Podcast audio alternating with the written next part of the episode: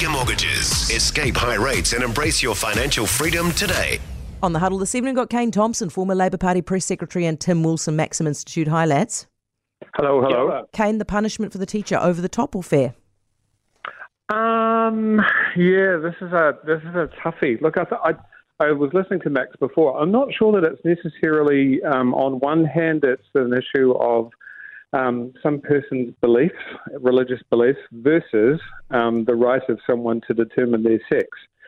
I think there's a different issue here, which is also complicating the factor, uh, the fact, which is that the teacher has some power and authority, and there was some intent here because the teacher took the student aside and said to him, "Look, my Christian values mean that." You know, I'm not going to talk to you this way, and you're going down a path of sin. So there was clearly some intent. There was an issue of power and authority over the students. Um, so I think those things aggravate the situation. So I'm not sure that it's just a clear cut, well, his views versus my views. Mm. Tim? Yeah, look, I, I, I, hear what you're saying there, Kaine, but I do think that the uh, the response of the Teachers Council is disproportionate. You look back a few years ago, there was a teacher who fabricated grades, falsified the head of department signature, and lied about uh, classes, the classes that they had taught, and then tried to hire a gang member to kneecap the principal. That teacher kept their registration by the Teachers Council. I mean, this is someone.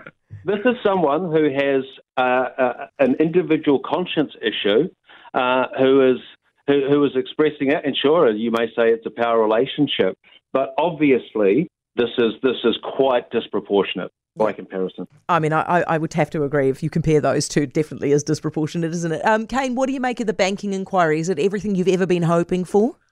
Oh, look, I sat down at Christmas time last year and I wished and I wished and I wished and I hoped that we would get this banking inquiry. And, um, you know, I think it's going to fall flat just like every other um, Commission inquiry, the, the one that we had into petrol.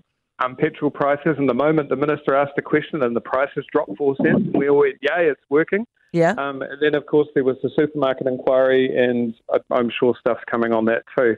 I, I don't know if the questions are right set of questions. I, am not an expert in banking, but I also think, you know, yes, there's a little bit of responding to the public mood. There's grumpiness, there's massive profits, and, and people see it as a transfer of my wealth to the bank.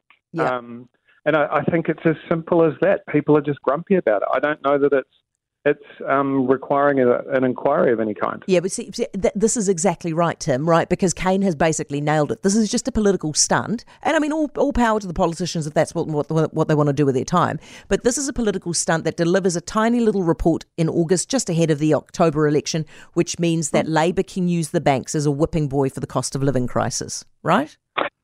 Yeah, and the, well, the thing is too that, um, and of course, the banking industry will say that, but the return on asset is not high historically. So um, I guess it's actually a question of who decides how high too high profits are, um, and is, is it competitive? Well, there's 16 retail banks operating, and golly, yes, it is an election year, so Mm-hmm. So dot dot dot. Okay, we'll come back with you guys in just a tick. You're back with the huddle. Tim Wilson, Kaine Thompson. Kaine, I don't want to get myself in trouble here, but you're a Maori man, aren't you? I am indeed. All right, good, thank God. Okay, so what do you think of the ethnicity thing, bumping people up the waiting list?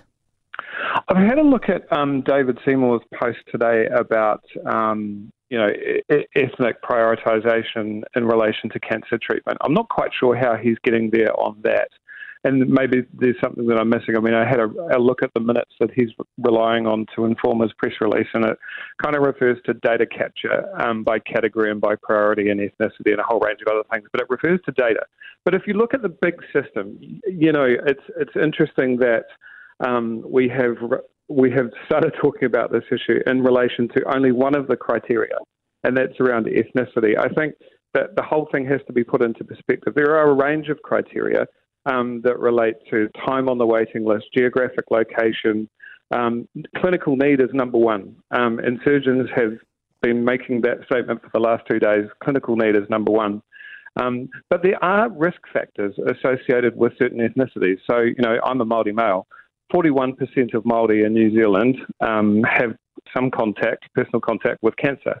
31% of non-Māori have, you know, personal contact with, with cancer. Is treating cancer amongst Māori a priority, then obviously it would be because if you can reduce rates amongst Māori, you can re- improve overall health outcomes. So I think there, there is a facts based, science based um, way of looking at this. Um, I'm a little bit nervous about the ethnicity is the only thing driving this because I don't think it is. Tim? Yeah, I guess you know thinking about that the, the cancer thing today, um, clinical need, wait time, um, geographical location, economic deprivation.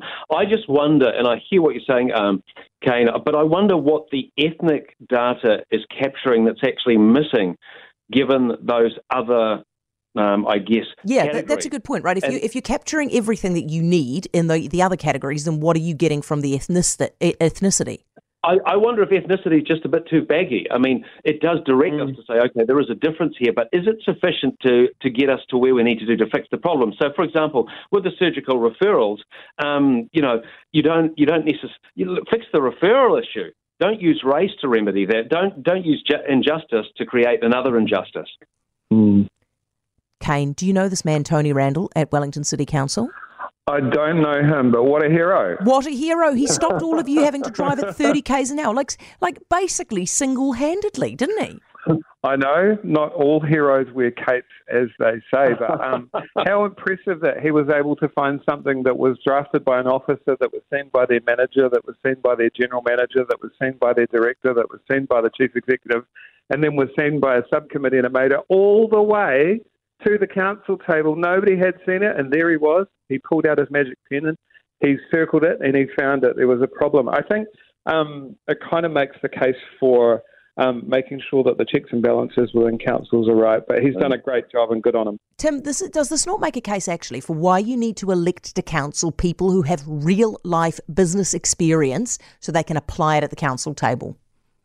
Oh, completely, completely. And uh, I, I, he is uh, he is amazing. He's not just uh, the other guy uh, in a '60s sitcom called uh, The Odd Couple. His name was Tony Randall too. I don't want to be I don't want to be Mr. Misery Guts here, but how the hell did that kind of error get up that high? Like, whose head's going to roll over this?